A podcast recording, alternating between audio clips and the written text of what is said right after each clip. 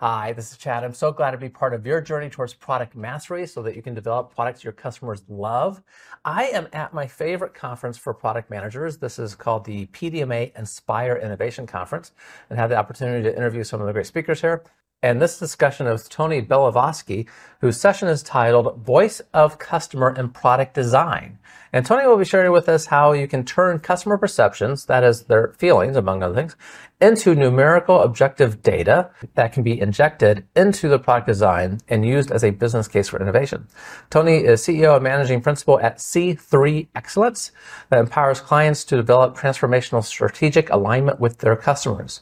Also, this episode is made possible by PDMA, the Product Development and Management Association. That's the conference that we are at. PDMA is a global community of professional members whose skills, expertise, experience power the most recognized and respected innovative companies in the world. PDMA is also the longest running professional association for product managers, leaders, and innovators, having started in 1976 and contributing research and knowledge to our discipline for nearly 50 years.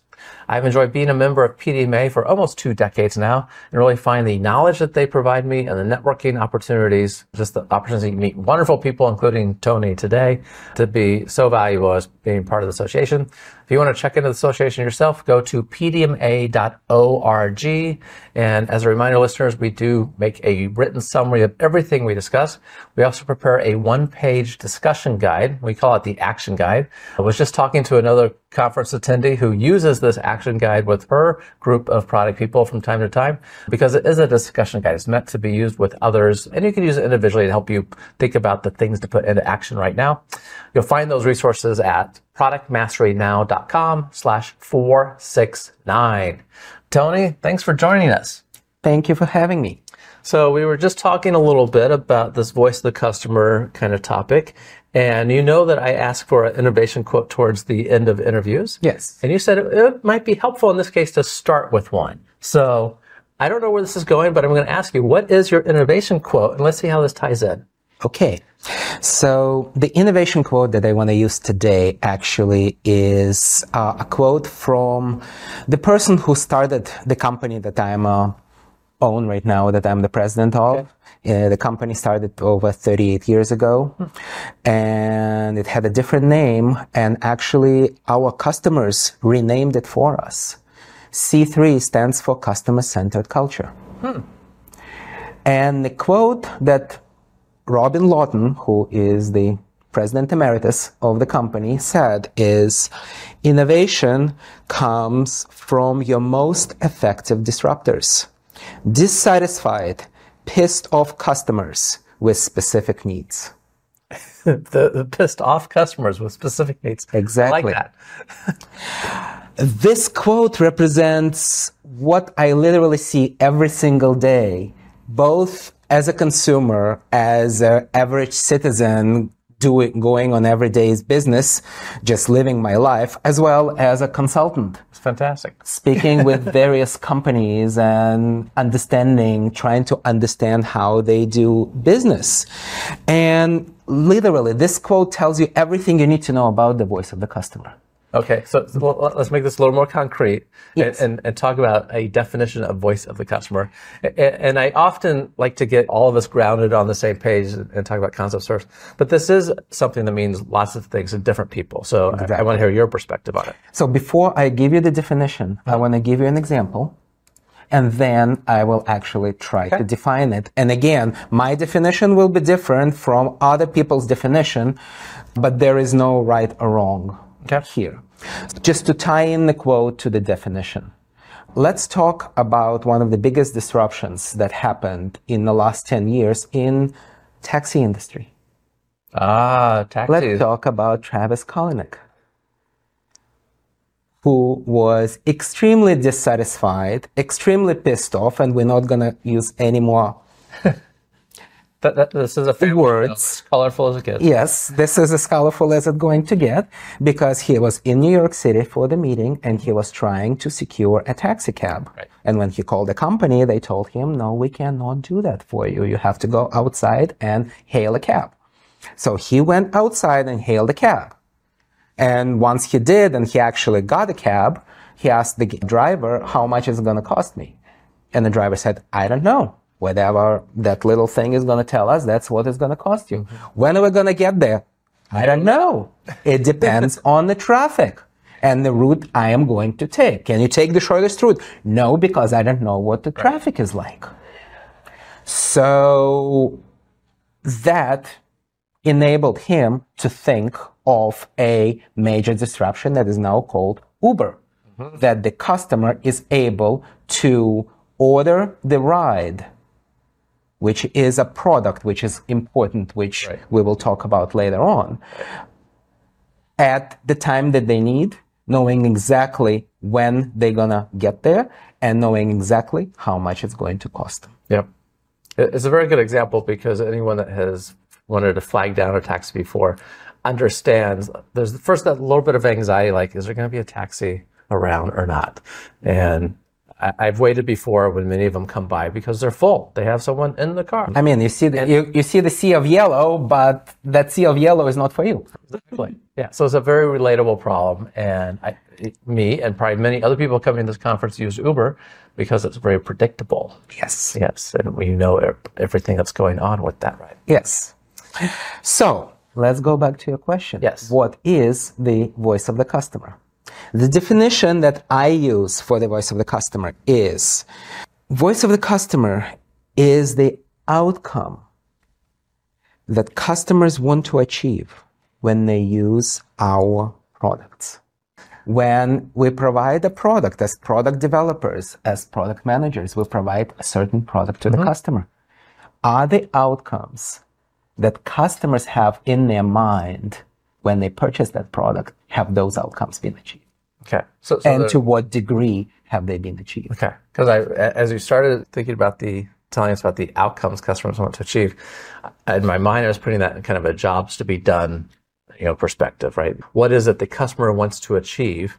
And I think you're just implicitly tying it to our job as product people is to make the product that helps them achieve that. Exactly. Okay, very good. This is how I approach this subject. Mm. This is how my company approaches the subject.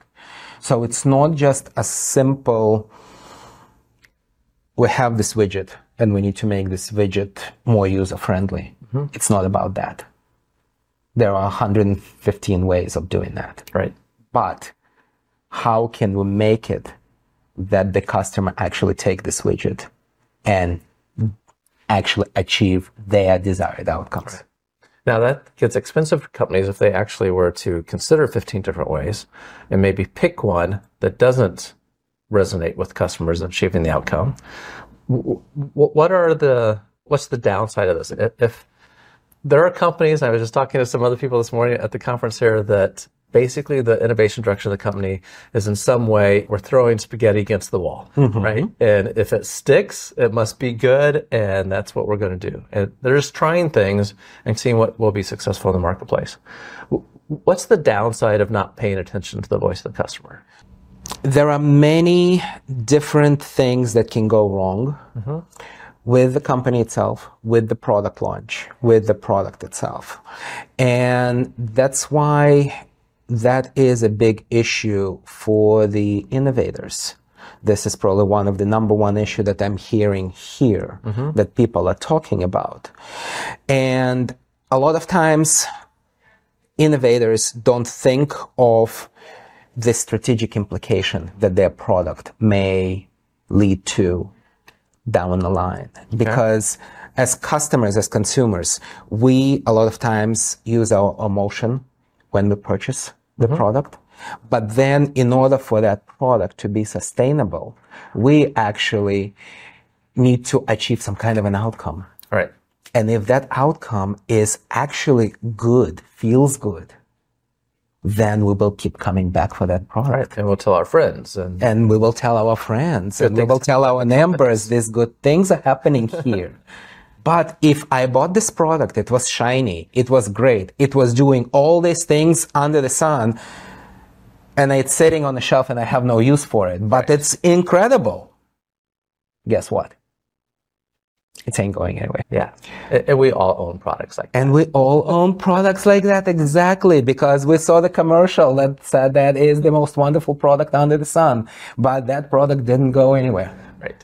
So that is actually what I am trying to explain or teach innovators mm-hmm. that you need to look beyond the shininess. You need to look beyond the features, beyond the attributes of the product. Yeah. You need to get into the minds, hearts, and feelings of the customers. Okay. You can get into performance and people will tell you easily whether it's performing or not or mm-hmm. how the product is behaving. But how do you get into the mind of the customer? How do you get that feel good thing out of them and then try to convert it into the numerical data that will help you to design the product that they want. Right. Okay. That is where the art comes out. Okay. And so we're extending, we often think of voice of the customer in some way, understanding what the customer wants. We're not talking, sometimes people say, you want voice of the customer because that means you're asking the customer what they want. We're not doing that. We're trying to understand what they really need. You're clearly extending that also into how the customer feels. Mm-hmm this recognition that if we can make an emotional connection with our customers through our products, they do things like want to rename your company the C3 Excellence because they're really experiencing something special here. Yes. I want to make this more practical for us, and maybe we'll get into that feeling aspect a little bit. Mm-hmm. But when you say there's 15 different things, you're little example, you have 15 different things. When we boil that down to the product that we're working on now, we have 15 or different more priorities, right? Mm-hmm. Things that we could do and we always have resource constraints.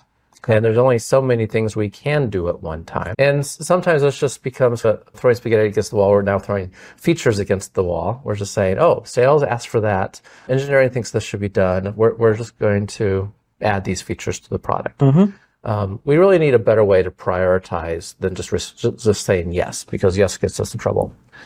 Can we talk about prioritization a little bit? Absolutely. And hearing what you just said, let me ask you a question. Mm-hmm. Who decided who is going to prioritize that? That's a good question. Who is sometimes, the decision maker here? Sometimes it's the person with the loudest voice or the most power or the squeakiest wheel or, the, the, amount of the money. most recent customer that they own. Yep. The way I look at it is customer is the one that needs to prioritize. Okay. And it's, I wanted to talk about it a little bit later, but I can mention it right now. Because one of the things that you want to look at and some of the methods that we're using, we make customers prioritize their priorities. They may, uh, in the focus group, they may list 120 different things that they want in the attributes of the product or the features of right. the product. But then we have them turn around, look at the screen and actually pick top five in the order of priority. Right. And then we take the poll of every single person. Then you have the numerical data. What did customers actually told you out of 120 things? Mm-hmm. They, priority number one is actually this one. Walk us through a little more details than that, right? I, I don't believe the 120 is an exaggeration, right? You're no. doing an exhaustive. What do yeah. you need this to? What is your objective? What's your job? What do you need to accomplish? Things that can't, things that are part of that.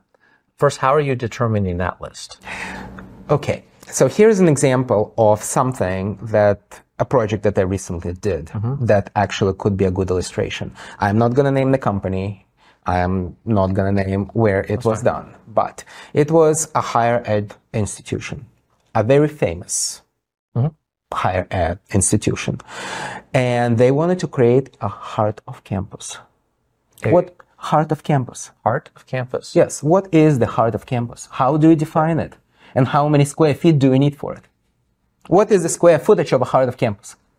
No idea here is the task. And again, I'm going against the grain here because there are so many things that happened before the, those actual focus groups and interviews because we had to figure out who are actually the customers, students, faculty, staff, community, mm-hmm. administration. Then we need to segment them. Who are we talking to? Because they, they all have different priorities. They all have different roles with that area. So we need to segment them into certain groups that actually are homogeneous more or less, right. that have the same relationship or future use for that space. Yeah, and you are segmenting so we can Yes. think in, a, in an actual way we can execute on about who Exactly. are we serving. Yes. And then once you did all of that, and once you have set it all up in terms of the timing and availability and a lot of logistical things going on in the background, you are asking very specific questions. We call them word formulas. Okay. And during my lecture today, those word formulas will be actually given there in the handout that I posted. Can you give an so, so it sounds like there's a few of these. Can you give an Yes. example of what it word from? Yes. So, for example, a successful heart of- of campus is complete the phrase, Okay. and that gives you attributes. Okay. It's the feeling. Yeah. A complete, a successful heart of campus results in. Results in what? That's the answer. Those are the outcomes that you can get. Okay. A successful heart of campus has. Those are the features. Okay. This is helpful. various various ways that you can slice and dice it, but you cannot change the formula. Works like mathematical formula. Then there is a certain way how you collect the answers, and then you easily have, depending on how many people you have in the room and how many rounds you go, because there is a choreographical method on how you do this. You can have up to 100 various answers just for one particular question mm-hmm. and you have people who are in the room because all of them are recorded and projected on the screen you have them turn around and they have to pick what is the most important to them Okay. How do you find the picking process to be most productive? So you're doing this in a group setting. I'm sure we they all have the setting. worksheets yes they all Do you let them have? Are they voting for Yes. five or are they? they're voting for five Okay. individually they don't know what everybody picks Yeah. they are not Right. But they're recording picking it. their top five. They're picking their top five, top three, whatever, depending on the sample size, depending on the statistical data. There is science behind it. So you still need to be have a valid statistical sample, and uh, th- like uh, what I pick is not necessarily what you have picked, and I don't know what you have picked right. Because then they turn it in. And we don't know who picked what. It could be anonymous it could be not anonymous. It's up to them. Or it's up to again depending on an institution. Some people want to know who picked what. Some people don't want to know who picked what. Depending on the institutional culture. It's depending on there are many things that can go wrong with putting the name to something like this. So a lot of times we keep it con- completely confidential and uh, the administration doesn't see Sure. the raw data. So- but so- then you end up with numerical data. uh, of what is most important to, to those people in that segment Yeah. and for each, each segment. Okay. And since listeners won't be at your session tomorrow going into the details of this, I, I think the uh, word formulas are an important takeaway.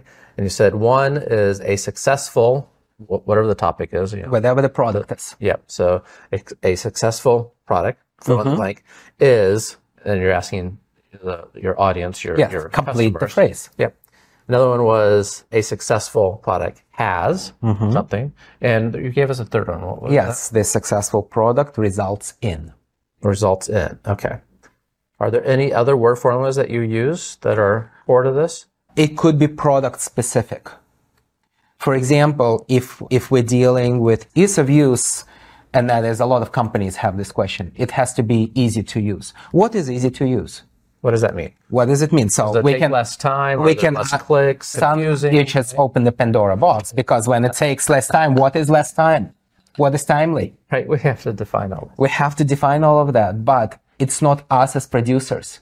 It's customers that will say time. What is the timeliness to them? Mm-hmm. What is the ease of use to them? Because what is timely to me is not timely to you. Because if you look at the transformation that happened with our communications, we started with snail mail, three days. Then we started with faxes, mm-hmm. almost immediate, but you have to be there to receive it. Then we have the email. Now we have the text messaging. So what is timely? Right. It changes in, in, for the situation. Yeah. Okay. So again, depending on the product, sometimes we will ask, you don't, the successful, whatever product is, does not result in because you want to avoid certain things. Yeah. What is the successful product? What is uh, what we don't want to avoid. So again, depending on what we do, there is probably a list of those 10 or 15 formulas. But those three questions that I gave you are the most common. They will be prevailing word formulas in pretty much everything that we do. Okay.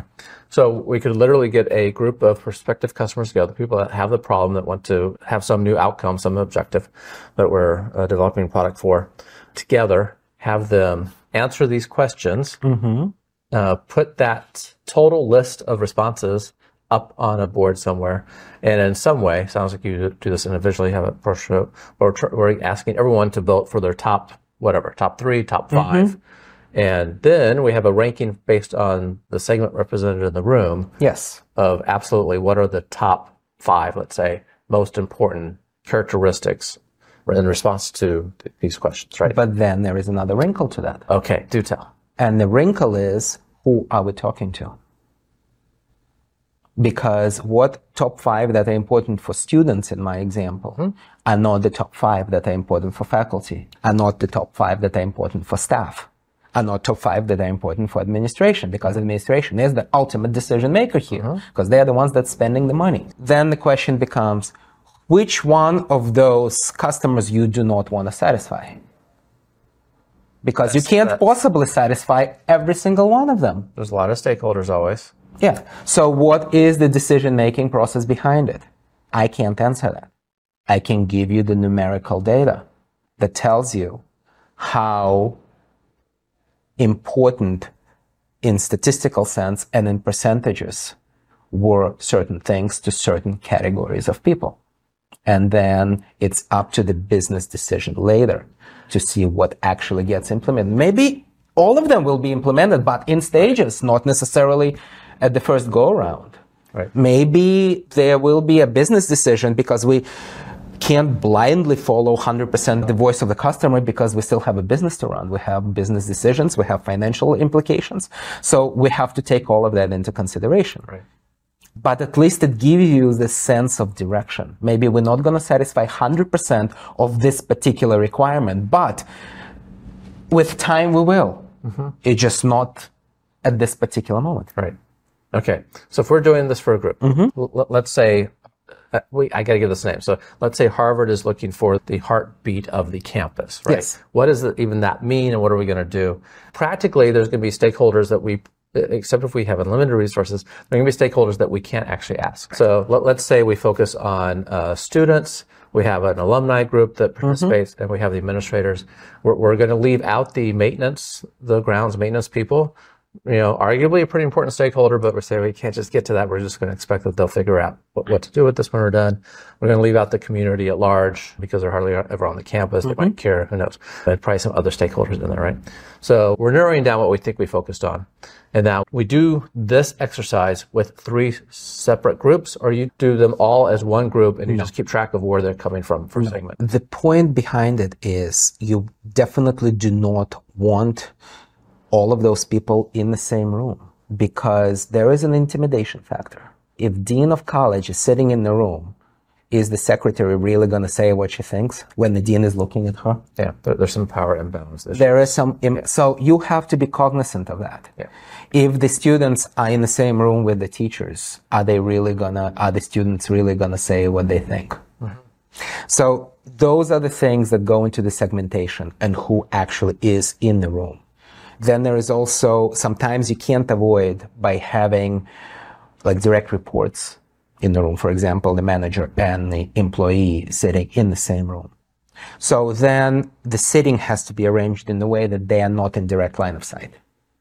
So the manager can't just do one of this and What are you thinking? yeah, reviews coming up here.